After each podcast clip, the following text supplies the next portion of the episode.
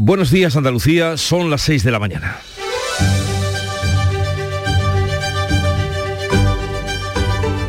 Despierta tu mente, descubre la realidad. En Canal Sur Radio, La mañana de Andalucía con Jesús Vigorra.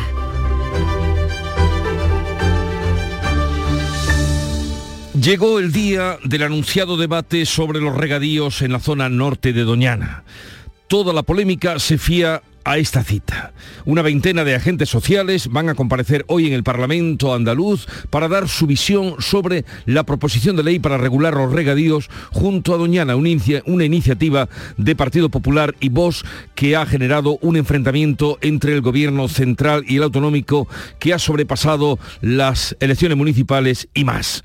Entre los citados hay organizaciones agrarias, cooperativistas, ecologistas, regantes, alcaldes de la zona y sindicatos, además del presidente del Consejo de Participación de Doñana, Miguel Delibes, incluido a última hora tras las quejas de los grupos de izquierdas. El gobierno andaluz lamenta la ausencia de la Confederación Hidrográfica del Guadalquivir y de la ministra de Transición Ecológica, también invitados que han declinado asistir a dar sus explicaciones. La plataforma Salvemos Doñana ha convocado una concentración a las puertas del Parlamento mientras se debate dentro.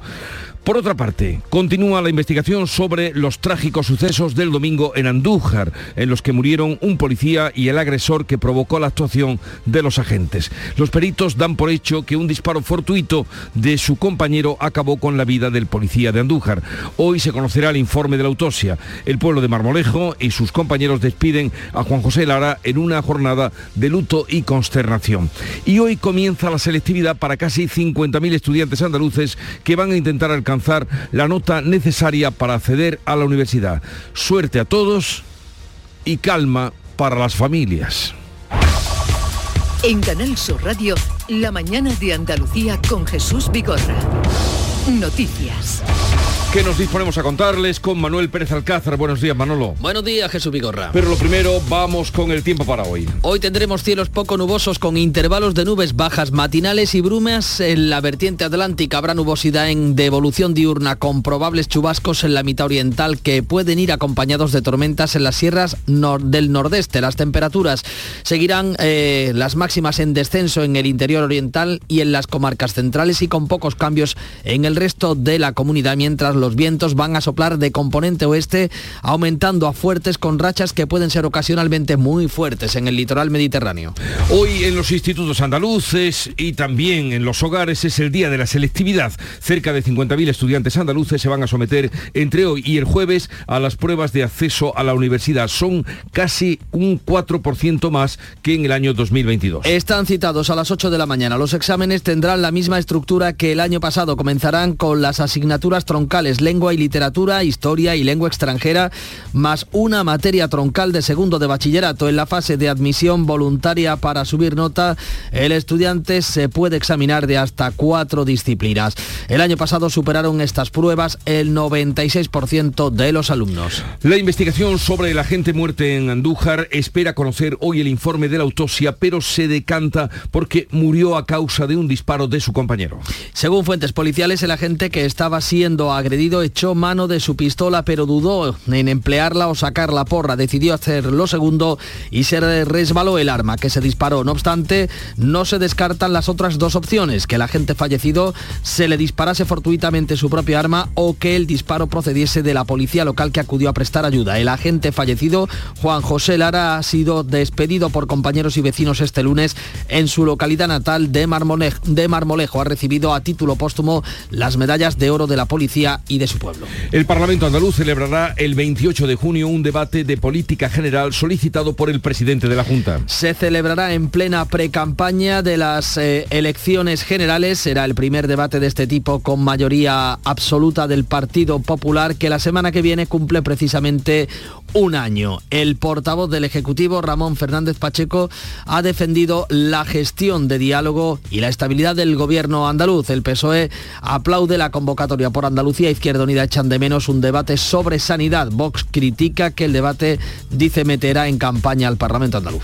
La Comisión Parlamentaria sobre la propuesta para regularizar los regadíos del entorno de Doñana va a escuchar hoy a los expertos convocados, salvo a la vicepresidenta Rivera y a la Confederación Hidrográfica del Guadalquivir, que han declinado asistir. Ambos han declinado esa invitación. La comisión comienza a las 10 con la comparecencia de los representantes de las cooperativas agroalimentarias. Entre la nómina de expertos citados están grupos ecologistas, organizaciones agrarias y de regantes, alcaldes de la zona y técnicos como el presidente del Consejo de Participación de Doñana, Miguel Delibes, incluido a última hora tras las quejas de los grupos de izquierdas y que cerrará la jornada esta tarde. La mayoría del Consejo Fiscal pide al Gobierno que no apruebe hoy la designación de Dolores Delgado como fiscal de derechos humanos y para la memoria democrática. La consideran nula y amenazan con impugnarla. La Asociación de Fiscales mayoritaria y la profesional e independiente de fiscales han enviado al Gobierno dos escritos en los que advierten de que el nombramiento de Dolores Delgado por parte del fiscal general del Estado fue nulo al no contar con el informe preceptivo del Consejo Fiscal. Amenazan con impugnar el nombramiento si es aprobado por el Consejo de Ministros. Eh, la reunión del Gobierno va a aprobar hoy también el último tramo del AVE de Almería, que incluye el soterramiento en Lorca por 360 millones de euros. Núñez Feijó renueva el 75% de las cabezas de listas del PP para las elecciones generales. Tres de cada cuatro cabezas de lista para las elecciones del 23 de julio son nuevos. En Andalucía destacan dos exconsejeros de Juanma Moreno, Elías Bendodo y Juan Bravo por Málaga y por Sevilla. Habrá renovación en siete provincias, solo repite Carlos Rojas en Granada. La secretaria general Cuca Camarra se mantiene al frente de la candidatura por La Rioja y se da por segura la inclusión de Borja Semper en las listas de Madrid. Destaca el fichaje del exportavoz de Ciudadanos en Barcelona, el coordinador de campaña Semper, asegura que con estas listas se ensancha el partido. El Partido Popular marca líneas rojas a Vox en los pactos de gobierno y los de Abascal advierten que no admitirán vetos y que forzarán, llegado el caso, repetición, repetición de elecciones. El PP necesita a Vox en la constitución de ayuntamientos este sábado en siete capitales y grandes ciudades. Los de Abascal advierten que no les va a temblar la mano para provocar repetición de elecciones si vetan a sus candidatos, pero el coordinador de campaña del PP ha señalado que no aceptarán a ningún condenado por maltrato, como es el caso del candidato de Vox por la Comunidad Valenciana. Yolanda Díaz resiste las presiones de Podemos y no levanta el veto a Irene Montero en las listas electorales de Sumar. Pablo Iglesias ha cargado con dureza contra Díaz, a la que advierte del coste electoral de excluir a Irene Montero y le acusa de regalar una victoria, dice, a lo que califica de mafia mediática. Pero Díaz, desde Luxemburgo, ha hecho oídos sordos a estas críticas y ha zanjado que las listas ya se cerraron con la negociación para ir juntos a las elecciones. El PSOE ofrece a Jaén Merece Más tres concejalías y la alcaldía de la capital en el último año de mandato para conservar el ayuntamiento de la única capital de provincia que le queda en Andalucía. Los tres concejales de Jaén Merece Más van eh, a decantar la alcaldía entre PP o eh, PSOE empatados a 11 concejales. El actual alcalde, Julio Millán, ha ofrecido un pacto de estabilidad que incluye ese último año de mandato para Jaén Merece Más.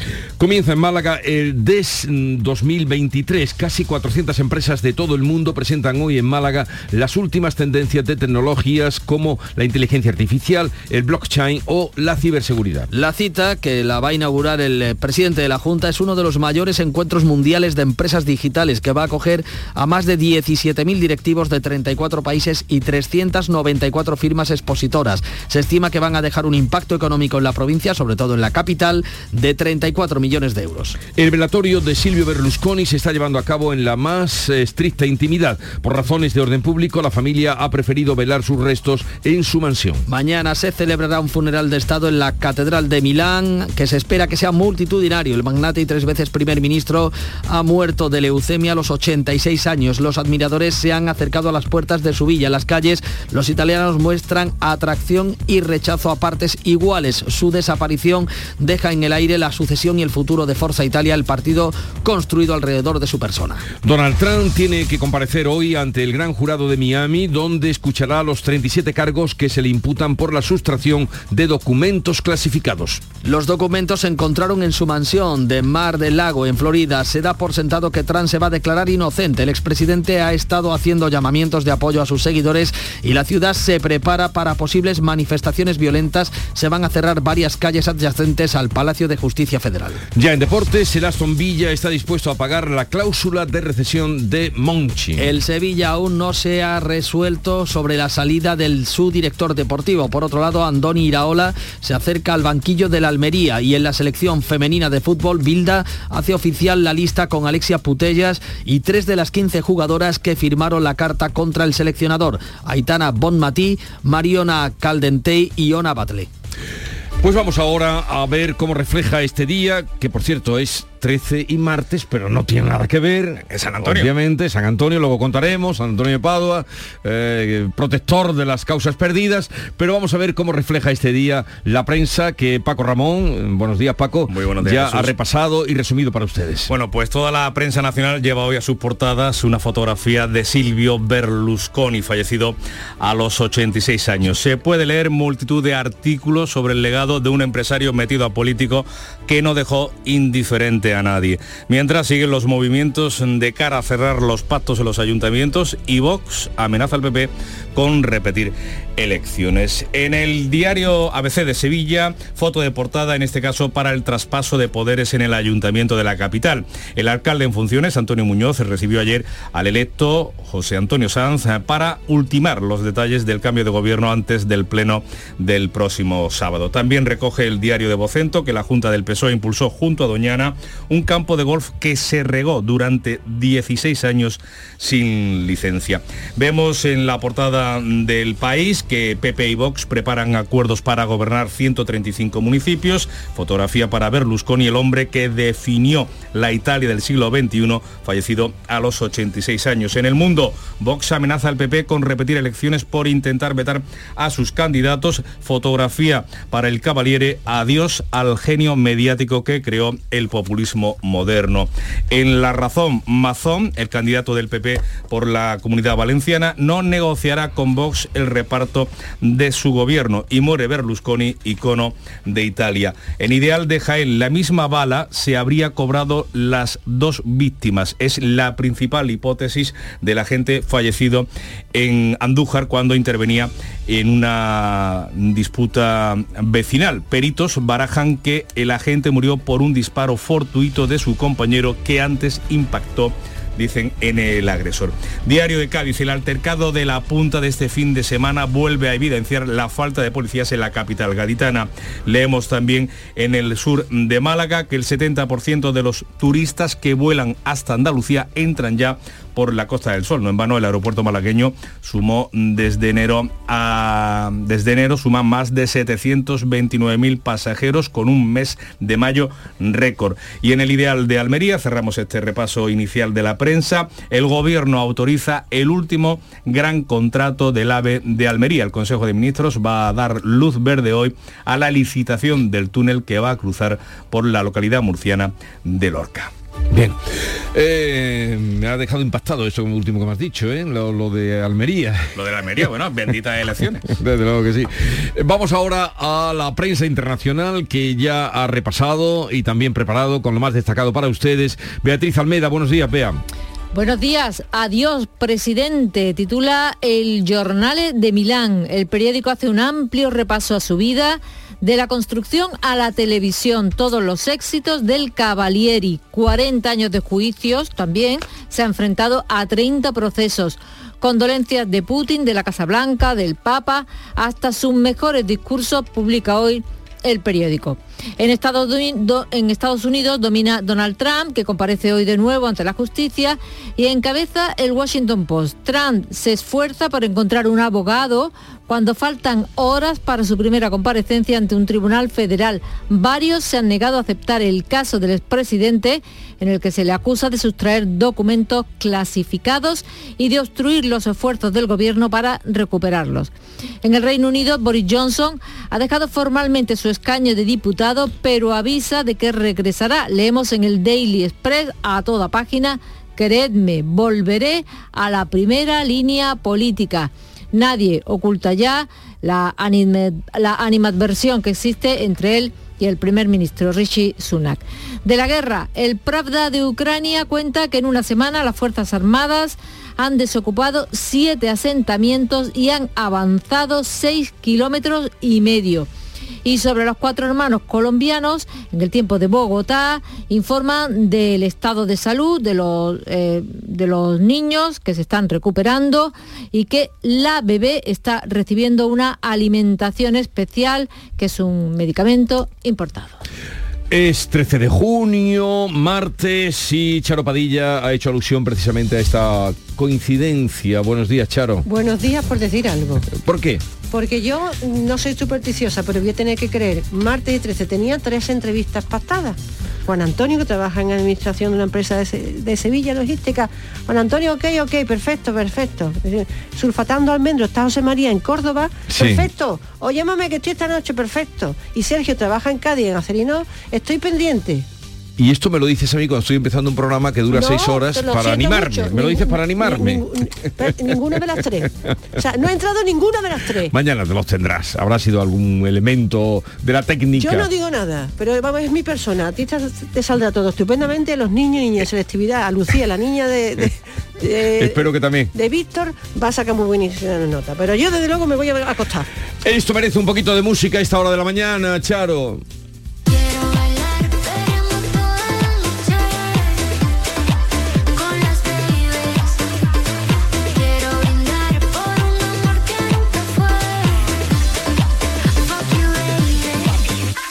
Esto es Aitana eh, y con esto pretende conquistar el mundo. Aitana. ¿Esto no es una versión de algo de hace unos años? Las Babies. Ciertamente lleva razón, ¿eh? es una versión. No sabría decirte, pero el otro día ya me trajeron estas músicas y me dijeron que había una versión anterior. Demasiadas noches de verano.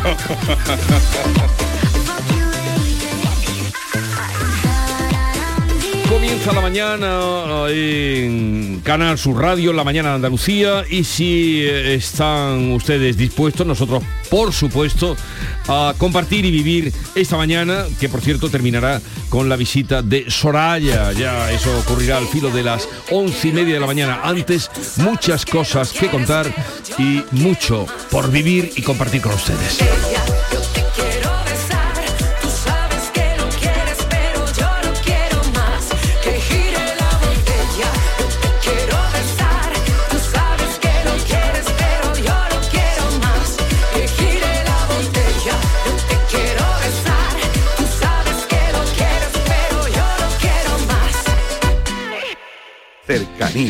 Las historias que pasan en nuestra tierra. Andalucía en profundidad. Actualidad. El cafelito de siempre. Así es la tarde de Canal Sur Radio con Mariló Maldonado. Tres horas para disfrutar de una radio emocionante. Andalucía, son las 3 de la tarde. La tarde de Canal Sur Radio con Mariló Maldonado. De lunes a viernes desde las 3 de la tarde. Más Andalucía. Más Canal Sur Radio. En Canal Sur Radio, la mañana de Andalucía con Jesús Bigorra. Noticias. 6 y 18 minutos, eh, ampliamos las noticias que les venimos contando durante esta mañana. Cerca de 50.000 estudiantes en Andalucía se van a someter hoy y hasta el próximo jueves a las pruebas de acceso a la universidad, la conocida ahora como PEBAU. Este año se presentan casi un 4% más de alumnos que el año pasado. La Universidad de Sevilla es donde se van a examinar más número de ellos. Ángeles Rueda. Los exámenes tendrán la misma estructura que el año pasado. Comenzarán en su fase de acceso con las tres asignaturas troncales, lengua castellana y literatura, historia de España y lengua extranjera. En la fase de admisión voluntaria para subir nota, el estudiante se puede examinar de hasta cuatro disciplinas. La vicerrectora de estudiantes de la Universidad de Sevilla, Carmen Gallardo, aconseja esto. Yo creo que deben confiar en sí mismos. Una cosa muy importante es el orden del estudiante, su cabeza, cómo esté estructurada, después lo refleja en el papel. El año pasado superaron estas pruebas el 96% de los alumnos. Es todo un trabajo de fondo, pues si lo llevas preparado, pues va a ir más seguro al examen. Muy mm, a la vez nerviosa, pero muy tranquila porque llevamos estudiando unas cuantas semanas y bastante bien.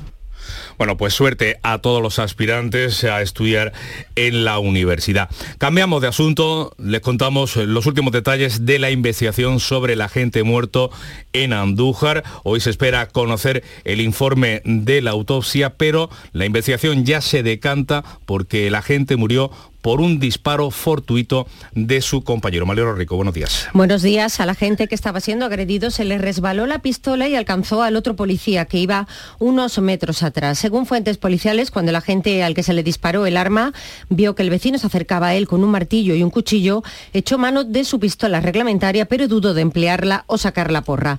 Decidió hacerlo segundo y en ese momento, indica las mismas fuentes, se le resbaló a la pistola y se disparó. No obstante, no se descartan las otras dos opciones, que la gente falleció al dispararse fortuitamente su propia arma o que el disparo procedió de los agentes de la policía local que acudieron al lugar a prestar ayuda. Hoy la autopsia despejará las últimas dudas en esta investigación, mientras que el agente fallecido, Juan José Lara, recibió sepultura en la iglesia de Nuestra Señora de la Paz, también en la localidad jienense de Marmolejo, tras ser condecorado a título póstumo con dos medallas de oro, una de su cuerpo, el de la policía, la otra de su ayuntamiento, de su localidad natal, para dar la vida, por dar la vida en acto de servicio. Agentes de todas las jefaturas provinciales, tanto de la Policía Nacional como de la Guardia Civil, arroparon a la familia del fallecido mientras los vecinos lo elogiaban, era muy conocido en Marmolejo con gran tristeza. Muchacho entrañable, compañero al máximo, un gran profesional. Eh, esto ha sido una, cosa que no nos lo podremos olvidar en mucho tiempo o quizás nunca que era un muchacho que se integraba mucho en el pueblo, en todos los temas de deporte, actividades, participaba con los clubes y con toda la gente joven. Estaba siempre muy colaborador con todo el mundo, con la gente. Una pérdida muy grande. Los sindicatos policiales han solicitado el empleo de mm, pistolas Taser eh, para evitar eh, sucesos como lo ocurrido en Andújar y también en Cádiz los sindicatos de los cuerpos de policía denuncian que no tienen los medios suficientes en la capital gaditana para hacer frente, por ejemplo, a la pelea multitudinaria que tuvo lugar el pasado fin de semana. La trifulca congregó alrededor de 40 personas a las puertas de una discoteca en la punta de San Felipe. La policía local intervino, pero ante la dimensión del altercado pidió ayuda a la Policía Nacional que respondió que no tenía efectivos para acudir en su auxilio. La respuesta se repite según los sindicatos policiales desde hace años. No hay personal y por lo que pagan por las horas extras, añaden, nadie trabaja un sábado por la noche. Dejamos a un lado la crónica de sucesos, les contamos eh, la política porque el Parlamento andaluz va a celebrar el próximo 28 de junio un debate de política general a solicitud del propio presidente del Gobierno andaluz. Un debate que se celebrará en plena pre-campaña de las elecciones generales. Será el primer debate de este tipo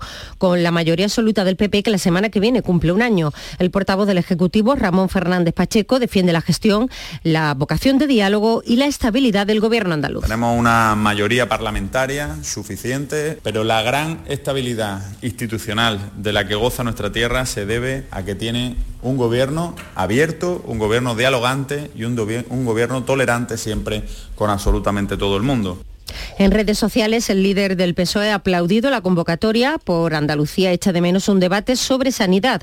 El coordinador general de Izquierda Unida, Tony Valero, también plantea críticas. Por lo tanto, ojalá que abandone esa soberbia que le caracteriza y que escuche en torno a los problemas que hoy le preocupan a la ciudadanía andaluza, como es la escasez de agua o como es el deterioro de los servicios públicos, muy especialmente en el ámbito sanitario y educativo.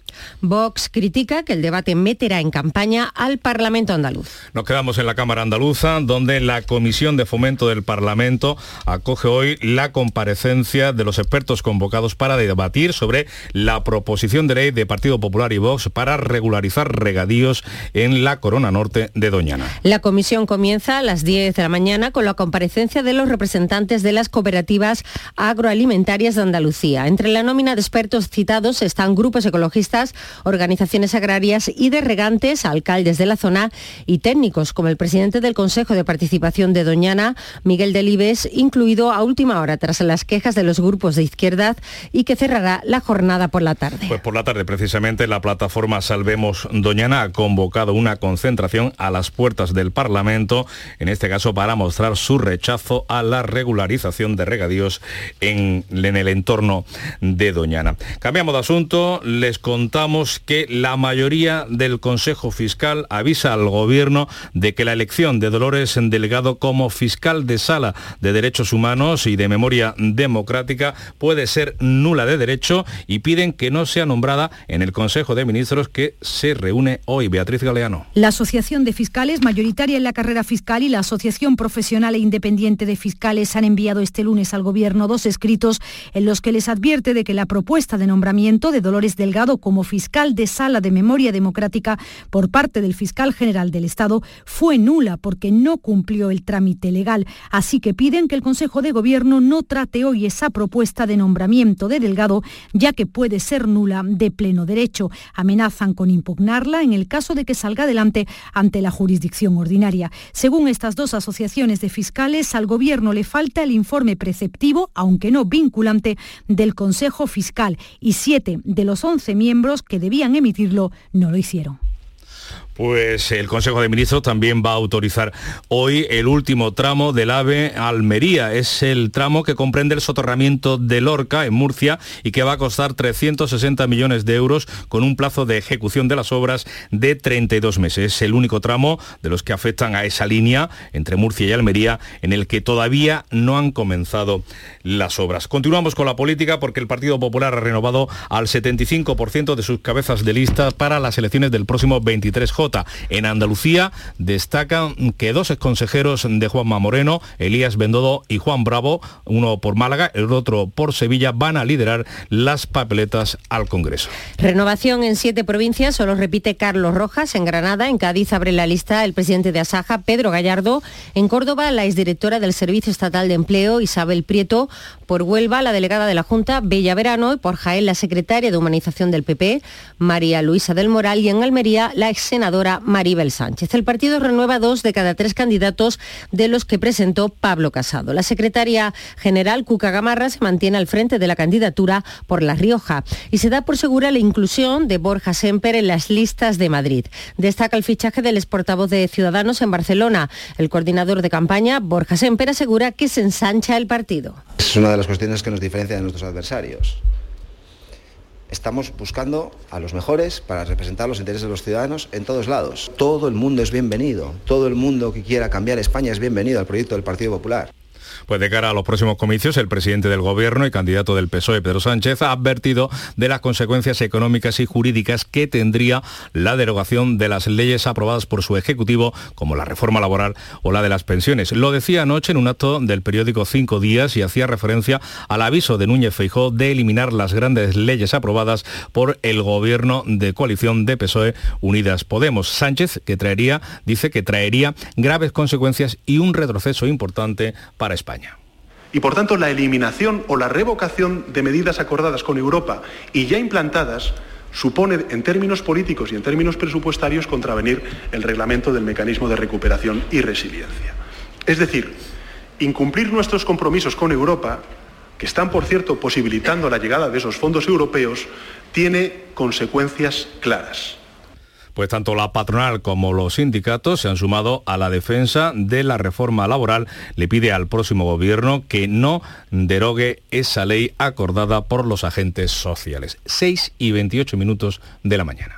Toda Andalucía y toda tu radio van contigo, cuando quieras y donde quieras. Porque la app de Canal Sur Radio tiene todas nuestras cadenas, con todos los programas que te gustan, las emisiones en directo y tus podcasts. En casa, en el trabajo, haciendo deporte, de compras, paseando, descárgatela. Tienes todo Canal Sur Radio, Radio Andalucía Información, Canal Fiesta, flamencoradio.com y Canal Sur Radio Música para ti. Toda Andalucía y toda tu radio van contigo. Más Andalucía. Más Canal Sur Radio.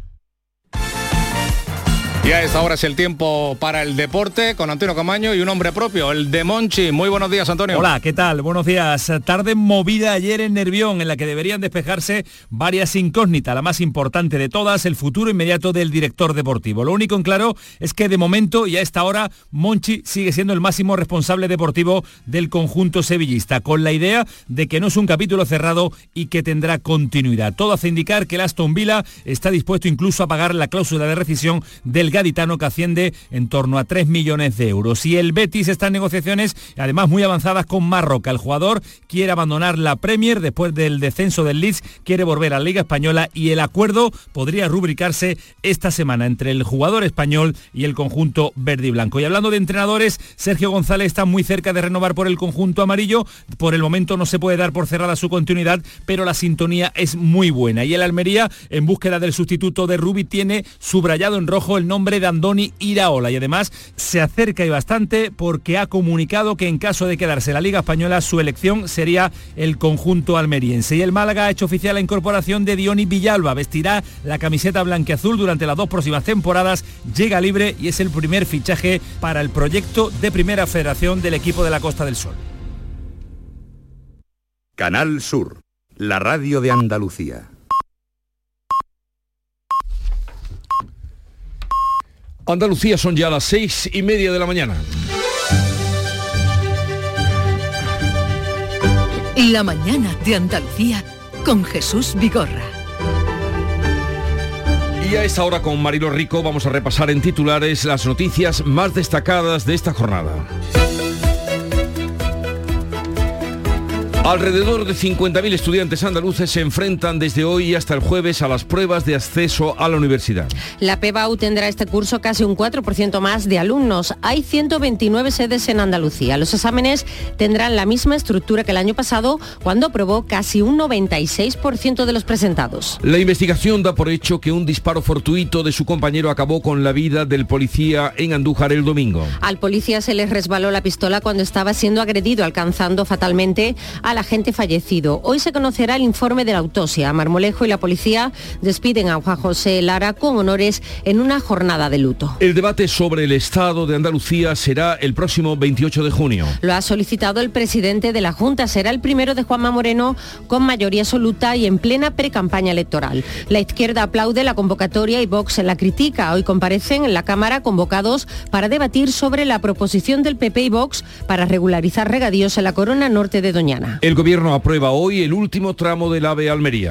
El Consejo de Ministros tiene previsto autorizar el soterramiento del tren a su paso por Lorca. Costará 360 millones de euros y tendrán un plazo de ejecución de 32 meses. Es el único tramo de los que afectan a la línea Murcia-Almería en el que todavía no han comenzado las obras. Hoy comienza en Málaga el DES 23, uno de los mayores encuentros de empresas digitales del mundo. El presidente de la Junta, Juanma Moreno, inaugurará esta séptima edición que tendrá un impacto económico de 34 millones de euros. La cita congrega a 17.000 directivos de 34 países. Y vamos a recordar el pronóstico del tiempo para hoy. Hoy tendremos cielos poco nubosos con probables chubascos en la mitad oriental que pueden ir acompañados de tormentas en las sierras del nordeste. Temperaturas máximas en descenso en el interior oriental y comarcas centrales y con poco cambios en el resto. Vientos de componente oeste aumentando a fuertes con rachas ocasionalmente muy fuertes en el litoral mediterráneo. Hoy 13 de junio es San Antonio de Padua, mm, muy celebrado debe ser porque es el nombre más común o que más se pone en España. Hay en España 627.738 mm, hombres que se llaman Antonios o Antoñitos o Tony, eh, el nombre más común todos tenemos alrededor un Antonio. Un Antonio, ¿verdad? A veces Nos felicitamos, ¿no? Ya, ya que Eh, estamos. Por supuesto, quedan todos felicitados a esta hora de la mañana. Eh, es también, está la historia eh, o el recurso de acudir a él cuando se pierden mm, los objetos. Todo esto viene a cuento de que él siendo un niño perdió un libro en el que se basaba y en el que él estudiaba y con el que oraba y resulta que luego ese libro, eh, el que se lo robó, no que lo perdió, se lo robó, mm, arrepentido, se lo entregó. Y el libro se conserva en el convento franciscano de Bolonia. Y desde entonces se le reza al santo para que aparezcan los objetos perdidos. A veces no aparecen, pero ¿qué le vamos a hacer? Entonces uno va a la oficina de objetos perdidos y a veces encuentra o no. Pero ahí no dan tampoco ni novio ni novia, ¿no? Mira, que otra de las también, cosas- también, también. Es un buen aliado para los solteros y solteras que piden encontrar pareja casa- para casarse. Y eh, es también eh, aliado de los solteros, patrón de los albañiles, en fin. eh, San Antonio tiene mm, sol- soluciones y recursos para todo. Vamos a recordar eh, fechas memorables que, o hechos memorables que ocurrieron en un día 13 de junio 1982 comenzaba la Copa Mundial de Fútbol del año 82, tal día como hoy en la que Italia obtuvo su tercer título de campeona. Declaro abierto el decimosegundo Campeonato del Mundo de Fútbol 1982. Ahí fue donde empezamos a pensar que en España se podían eh, celebrar grandes acontecimientos en el año 82. Naranjito. Naranjito.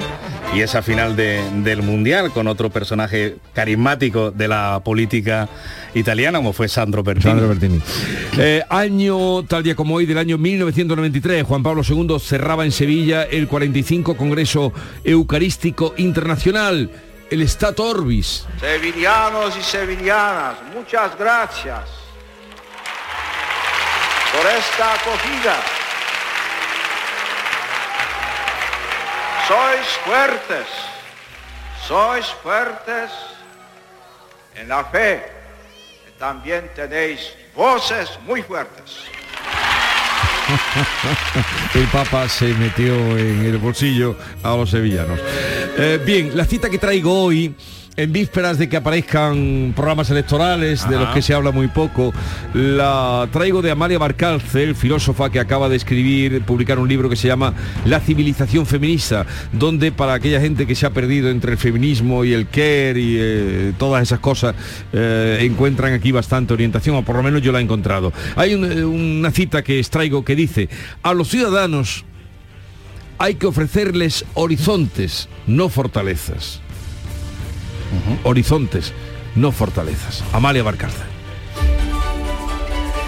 Y vamos ahora con la segunda entrega de la lectura de prensa que ha hecho Paco Ramón para todos ustedes. Te escuchamos, Paco. Pues miramos con detalle hoy la prensa nacional que coincide eh, absolutamente toda la prensa en destacar con una fotografía, en multitud de artículos, la personalidad controvertida del primer ministro británico, eh, perdón, italiano Silvio Berlusconi, un empresario, como decimos, metido a político que no dejó indiferente a nadie que fue, y que además fue un exitoso presidente de club de fútbol con un Milán inolvidable en los años 90. A veces Sevilla además trae a su foto de portada el traspaso de poderes en el ayuntamiento de la capital. El alcalde en funciones, Antonio Muñoz, recibió ayer al electo José Antonio Sanz para ultimar los detalles del cambio de gobierno antes del pleno del próximo sábado.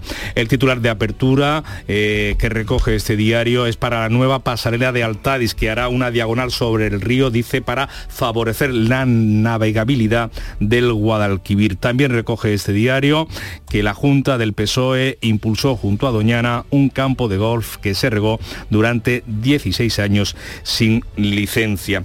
Si miramos el resto de periódicos editados en nuestra comunidad, comenzamos ese recorrido por el ideal de Jaén, despedida a un ángel de la guarda, con fotografía para los vecinos de Marmolejo, despidiendo a su hijo. Eh, a su vecino, fallecido, ya saben, ese agente de la policía fallecido en una trifulca vecinal en otra localidad jinense, Andújar. La misma bala se habría cobrado las dos vidas, es la principal hipótesis. Los peritos barajan que el agente murió por un disparo fortuito de su compañero que antes además impactó en el agresor. Como hemos contado, hoy se conocerá el resultado de la autopsia, veremos a ver si arroja luz sobre las, dudas que quedan en la investigación. En el diario de Cádiz también asuntos policiales, en este caso por la falta de policías en la capital. Dice que el altercado de la punta que tuvo lugar este fin de semana vuelve a evidenciar esa falta de agentes. El sábado por la noche solo había una patrulla de la Policía Nacional para todo Cádiz. El sindicato Jupol reclama más personal y más medios para la comisaría provincial. En Ideal, en este caso de Granada, destaca como titular de apertura, Sierra Nevada desbloquea un nuevo telesquí y tendrá obras por 20 millones este verano. Monachila prueba el doble remonte del puente para subir a las pistas de entrenamiento y competición. En el sur malagueño, el 70% de los turistas que vuelan hasta Andalucía entran ya por la costa mm, del Sol. Y también vemos en Ideal mm, de Almería hoy esa previa del Consejo de Ministros que va a autorizar el último tramo del contrato, el último gran contrato contrato para el AVE hasta Almería. En la voz de Almería, sin embargo, lo que destaca hoy el periódico es que la falta de acuerdo entre PSOE e Izquierda Unida puede dar todavía más alcaldías al Partido Popular en la provincia. Y en Europa Sur se hacen eco ya de la previa que va a tener lugar mañana en el puerto de Algeciras, respaldo del rey a la transición energética impulsada por CEPSA. Felipe VI y el rey Guillermo Alejandro de los Países Bajos van a volar mañana la exportación de hidrógeno verde hasta Rotterdam. Y un repaso rápido a la prensa nacional todos coincidiendo sobre Berlusconi. Leo varios titulares. Silvio Berlusconi, el hombre que definió la Italia del siglo XXI, así lo ve el país. Adiós al genio mediático que creó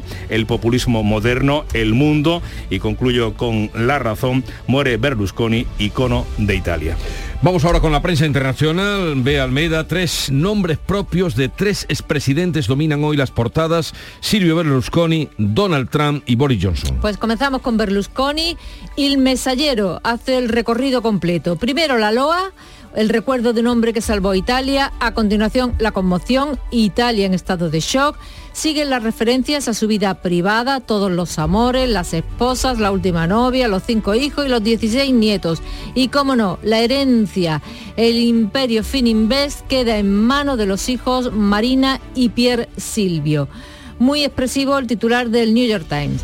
Silvio Berlusconi cambió Italia para bien o para mal. Ya sea como político o magnate de los medios, el ex primer ministro y empresario dejó una huella o un hematoma en casi todo lo que tocó. No hay nada como morirse, ya decía Larra, Dios nos libre del día de las alabanzas, porque nada, toda... Sí, pero mira, eh, huella, una huella o un hematoma. Eh, sí, eh, ahí está, este periódico al menos expresa eso, huella o hematoma, porque desde luego Telecinco, su pasado, ¿no? las los condenas- presentadores de Telecinco, incluso con corbata negra en nuestro país, ¿no? Sí, pero en fin, las condenas, su paso ante los tribunales, todo eso queda ya olvidado. Bueno, el segundo nombre propio es el de Donald Trump porque está llamado a declarar ante un tribunal federal. Venga, en el Miami Herald, la policía de Miami se prepara para las protestas y los mítines de los Proud Boys antes de la aparición de Trump en la corte. Están listos para recibir a entre 5.000 y más de 50.000 manifestantes. Es el primer expresidente en enfrentar cargos federales. Y sé que soy muy pesado, pero déjame que insista en esto. Si lo leo en inglés digo Miami Herald, pero cuando lo leo en español o digo el nombre en español, la policía de Miami, pues digo Miami. Ya, pues digan ustedes Miami sin ningún complejo porque lo otro eh, es, mm, ¿Es de en inglés? quedarse a medias, Es- es, hablar en inglés cuando Bueno, no claro. se sabe o no se está hablando. Tercer nombre propio, Boris Johnson, cuéntanos a qué se debe que hoy lo traigas aquí. Pues mira, en el Times, Johnson engañó deliberadamente al Parlamento sobre el escándalo de las fiestas de Downing Street, eh, lo que conocemos como el Partygate. La Comisión de Privilegios rechaza su defensa. Johnson renuncia formalmente a su escaño de diputado conservador y acusa al comité de organizar una cacería de brujas contra él. Por cierto, que es lo mismo que aduce eh, Donald Trump, ¿no? Termino en Colombia, que hoy nos interesa por dos asuntos. En el diario Semana de Bogotá leemos, llamarán a declarar a un familiar de los cuatro menores indígenas rescatados en la selva por presunto maltrato contra ellos. Pueden llamar a la abuela o al abuelo. Y en otro artículo, el abuelo habla de su nieta Leslie de 13 años y dice, es una niña muy berraca, muy berraca, ¿no? Refiriéndose a que es muy brava, muy valiente, ¿no? Y cuenta que cuando ya se quedaron exhaustos y no podían andar más y se sentaron, en ese momento los encontraron, que esto es como otro milagro más, ¿no? Y leo en el tiempo de Colombia, la reina Leticia llegó a Cartagena, la recibió la primera dama Verónica Alcocer. Este martes, la monarca visitará el centro de formación de la Agencia Española de Cooperación. Y Víctor de la Portilla, que lo veo ahí sonriendo, nos va a apostillar que solo el rey es monarca porque solo él es jefe de Estado. Este otro titular le va a gustar más es de otro diario colombiano. Alcocer recibe a la reina consorte de España, Leticia Ortiz Roca Solano, en Cartagena. Gracias, sí. Hasta mañana y sigue ahora la información con Paco Ramón en Canal Sur Radio. Precios de locura en Rapimueble. Sofá Cheslón 249 euros. Dormitorio juvenil solo 389 euros. Aprovecha ofertas de locura y paga en 12 meses sin intereses. Rapimueble, líder en precios y calidad. Más de 200 tiendas en toda España y en rapimueble.com. En Canal Sur Radio, la mañana de Andalucía con Jesús Vigorra. Noticias. 6 y 44 minutos de la mañana les contamos que el presidente de la Junta de Andalucía, Juanma Moreno, va a inaugurar hoy la séptima edición del DES, uno de los mayores encuentros mundiales de empresa digital que estiman eh, que en esta ocasión va a dejar un impacto económico en Andalucía de unos 34 millones de euros. José Valero. Este evento va a acoger a más de 17.000 directivos de 34 países. Todos ellos conocerán de la mano de 394 firmas expositoras las últimas tendencias y casos de éxito en la aplicación de tecnologías como la inteligencia artificial, el blockchain o la ciberseguridad a fin de incrementar la competitividad de sus negocios. En el marco de DES 2023 se va a desarrollar un foro tecnológico de referencia europea que reunirá a 591 líderes y expertos de todo el mundo. A su vez, una delegación ucraniana del Ayuntamiento de Kiev dará a conocer cómo a partir de las estrategias digitales adoptadas por la ciudad, la ciudadanía se está protegiendo de las amenazas del ejército ruso. Asimismo, DES acogerá la segunda edición de un espacio dedicado al ecosistema emprendedor, donde las empresas tecnológicas internacionales más disruptivas darán a conocer sus propuestas economía digital y turismo. La industria de este sector ha generado en Andalucía 22.553 millones de euros el año pasado. Son datos del informe estadístico de la Consejería que ha analizado el Consejo de Gobierno de la Junta celebrado este lunes. Según el Ejecutivo andaluz, la situación es positiva y tiene futuro para mm, en nuestra comunidad. Beatriz Galeano. Según los datos ofrecidos por Ramón Fernández Pacheco, por cada euro que consume un turista genera 1,48, por lo que se multiplican los beneficios no solo para el sector turístico, sino para muchos otros sectores de la economía andaluza. Nuestra economía produce por valor de 1,48 euros. Es decir, el turismo tiene un efecto multiplicador en nuestra economía. El turismo hace que Andalucía crezca. En 2022 a Andalucía llegaron 30,8 millones de turistas y la Junta está convencida de que este año los datos serán mejores. Como ejemplo, las cifras de mayo de tres aeropuertos. El de Málaga, que ha tenido un 16% más de pasajeros que el año pasado, se han contabilizado más de 2.150.000. El aeropuerto de Sevilla, que ha cerrado este mes de mayo como el mejor de su historia, pasaron por él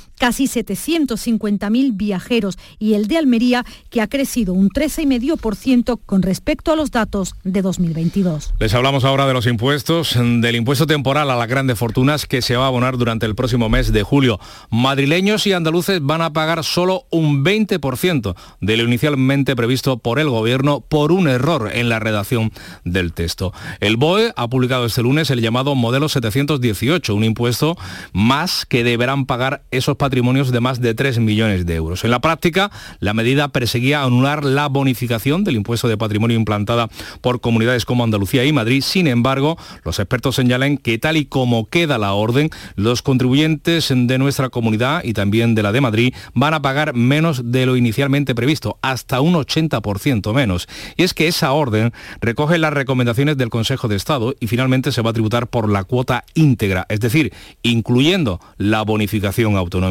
También aprovecha su dictamen el Consejo de Estado, el órgano consultivo, para criticar al Ministerio de Hacienda por tratar de contravenir de modo palmario y por un cauce totalmente improcedente, dice la ley. La Junta de Andalucía, junto a Madrid y Galicia, tienen recurrido este impuesto en el Tribunal Constitucional porque consideran invade sus competencias. Y de otro impuesto hablamos, el del IVA, porque el Gobierno va a prorrogar la rebaja a los alimentos de primera necesidad más allá del 30 de junio. Lo ha anunciado la presidenta económica Nadio Calviño en una comparecencia realizada en la sede del PSOE.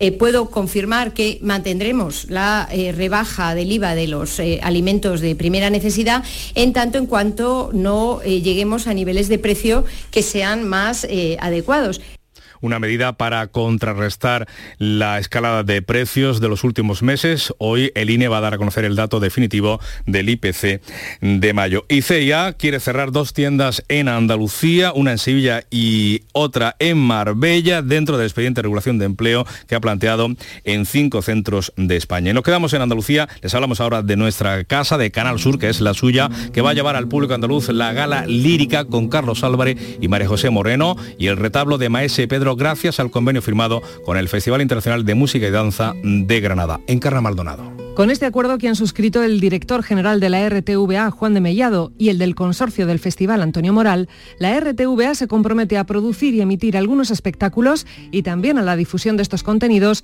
en los informativos y programas relacionados con la cultura de Canal Sur Radio y Televisión.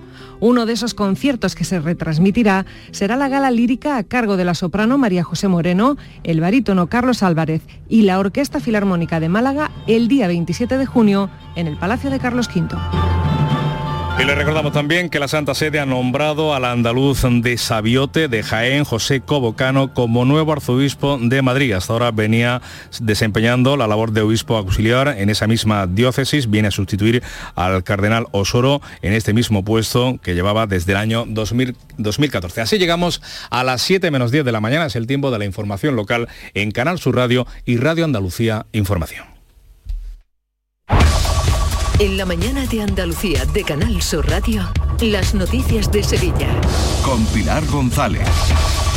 Hola, buenos días. 12.000 estudiantes hacen hoy los primeros exámenes de la selectividad. Comienzan a las 8 y media de la mañana y en el Hospital General Virgen del Rocío la rotura de una tubería ha obligado a reorganizar las operaciones y en el Ayuntamiento de Sevilla se ha producido la primera reunión para el traspaso de poderes. Enseguida los detalles, antes el tiempo.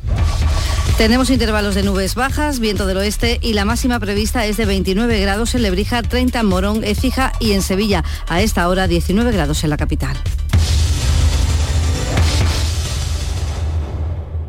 ¿Tienes terminado el informe? ¿Qué va? Tengo la cabeza en casa. ¿Por tu madre? Sí. Tienes que llamar a Cuideo. Mi madre está encantada con su cuidadora y yo estoy tranquilo sabiendo que está bien cuidada. Cuideo, especialistas en cuidados a domicilio para personas mayores. En calle Rioja 13 de Sevilla. Contáctanos ahora. Cuideo, cuidados de calidad. En Canal Sur Radio, las noticias de Sevilla.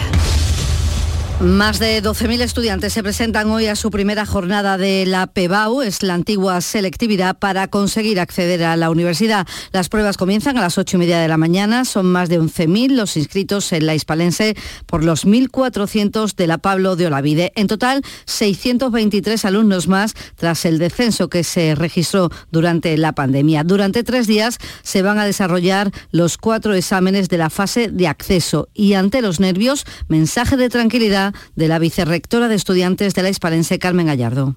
Yo creo que deben confiar en sí mismos. Una cosa muy importante es el orden del estudiante, su cabeza como esté estructurada, después lo refleja en el papel. El alumno debe estructurarse primero. ¿Qué voy a contestar? Relajadamente. Y nada, hacer una estructura adecuada. Claro que sirve, todo sirve. Esta mañana se examinan de las tres asignaturas troncales, que son lengua castellana y literatura, historia de España y lengua extranjera, más una material troncal general según la modalidad del segundo de bachillerato. Para aprobar, la calificación tiene que ser igual o superior a 4 y la media ponderada con bachillerato igual o superior a 5. Pero los alumnos hacen otras cuentas porque el objetivo es entrar en la facultad deseada. Yo quiero estudiar Ciencias Políticas y Derecho. Eh, bueno, estoy tranquilo pero agobiado también porque hay algunas asignaturas más difíciles que otras, pero como todo. Yo quiero ser veterinaria y me tendría que ir a Córdoba. Eh, entonces, bueno, yo tengo una media bastante buena en bachillerato, entonces creo que voy a conseguirlo.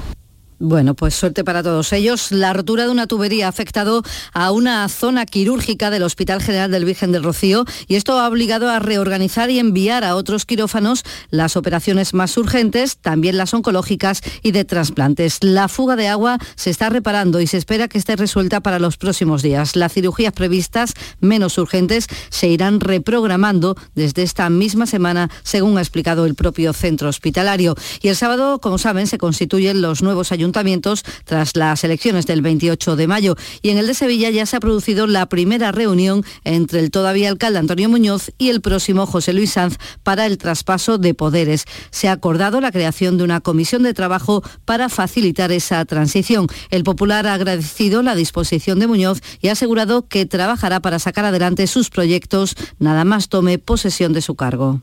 Estamos trabajando ya para que el traspaso se produzca de la manera más eficaz posible, más rápida posible, para ponernos desde el mismo lunes a empezar a trabajar por esta ciudad. Y le he manifestado que voy a tener siempre como alcalde de Sevilla las puertas abiertas no solo a él, a su partido, sino a cualquier otra fuerza política que anteponga los intereses de Sevilla a sus intereses particulares.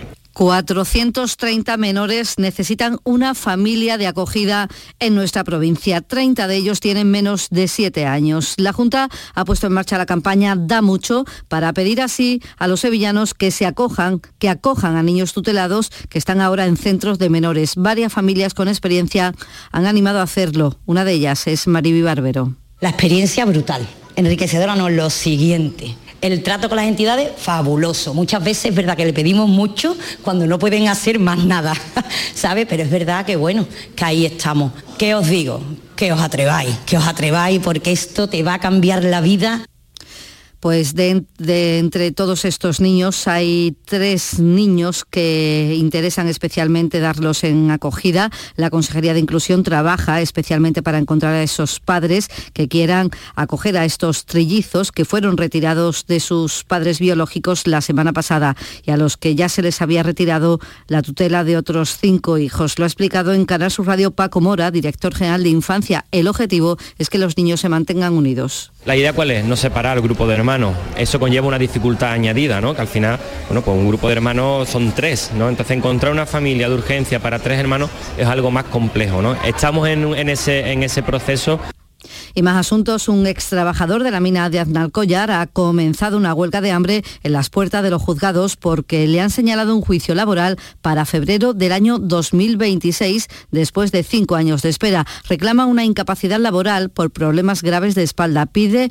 una justicia más rápida como nos ha contado el mismo Julio Hierro. Yo tengo casi 30 años cotizados y, y, ahora cuando le pido al Estado que yo he cumplido con ellos, que ellos cumplan conmigo, pues me está costando eso, casi seis años, una respuesta, que yo lo único que pido es el derecho a expresarme delante de un juez y explicarle lo mismo que estoy explicando, cómo se puede valorar desde cuatro metros si una persona es apta para trabajar o no.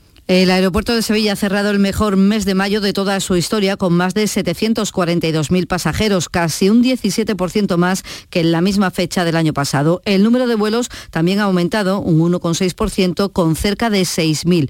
La media diaria ha sido de unos 24.000 viajeros, la mayoría vuelos nacionales, aunque del extranjero son principalmente de Francia, Reino Unido, Italia, Alemania, también Holanda y Portugal. Son las 6 de la mañana y 56 minutos.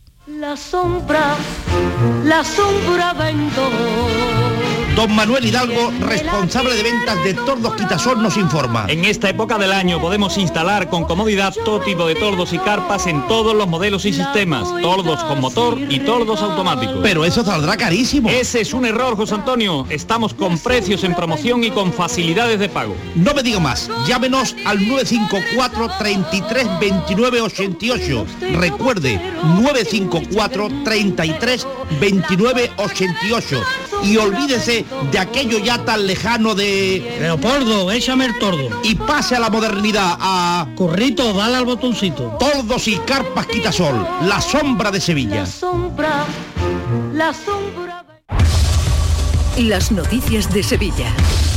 Canal Sur Radio. Un juzgado ha exonerado a una joven de Sevilla de tener que pagar una deuda de 25.000 euros contraída por su adicción al juego. Se le aplica la llamada ley de segunda oportunidad y se le libera de pagar el 100% de sus deudas. La joven, como consecuencia de esa ludopatía, había acumulado créditos rápidos con distintas entidades bancarias que después no podía pagar. Y la policía ha desmantelado una banda criminal que robaba a narcotraficantes. 18 detenidos, 16 registros domiciliarios en San Jerónimo y también en varios pueblos de la provincia. Los agentes han intervenido drogas, armas de fuego, chalecos antibalas, inhibidores de frecuencia, 50.000 euros y cuatro vehículos de alta gama. Una operación que comenzó, según la portavoz policial Sonia Periáñez, después de varios tiroteos. Los agentes de Policía Nacional dieron inicio a esta compleja investigación tras tener conocimiento de la existencia de varios sucesos con armas de fuego. Se logró por parte de los agentes especializados desgranar los mecanismos de funcionamiento con los que operaba este grupo delincuencial, lo que en algo se conoce como vuelcos. Y la compañía aseguradora Sanitas tendrá que indemnizar con más de dos millones y medio de euros a los padres de un bebé con parálisis cerebral por daños en el parto. Y cambiando radicalmente de asunto, el Bar Cateto de la calle Sinaí de la capital prepara los caracoles más ricos de Sevilla según el jurado de Caracol y al festival que se ha celebrado en el Paseo Colón el pasado fin de semana. Su propietario, Agustín Trigo, da la receta. Se de mucho tiempo, lavarlo bastante bien y, mucha dedicación. llevamos ya, ya le digo, toda la vida en hecho prácticamente. Yo sí, yo llevo toda mi vida en hecho. Deportes, Antonio Camaño, buenos días. Hola, ¿qué tal? Buenos días. Tarde muy movida en Nervión en el día de ayer en la que deberían despejarse varias incógnitas y la más importante de todas, el futuro inmediato del director deportivo. Lo único en claro es que de momento Monchi sigue siendo el director deportivo del Sevilla con la idea de que no es un capítulo cerrado y que tendrá su continuidad. Todo hace indicar además que el Aston Villa está dispuesto a pagar la cláusula de rescisión del gaditano en torno a 3 millones de euros. Y la llegada de Marroca al Betis debe sufrir avances importantes a lo largo de esta semana, pues la sintonía entre el futbolista y el conjunto verde y blanco es absoluta. Y además el jugador quiere regresar a España tras el descenso del Leeds United. Y a las 10 de la mañana se pueden solicitar las invitaciones para el concierto en el Real Alcázar que dará la Fundación Barenbois ahí el próximo 21 de junio, Día de la Música. A esta hora 16 grados en Estepa, 18 en Los Palacios, 19 en Sevilla.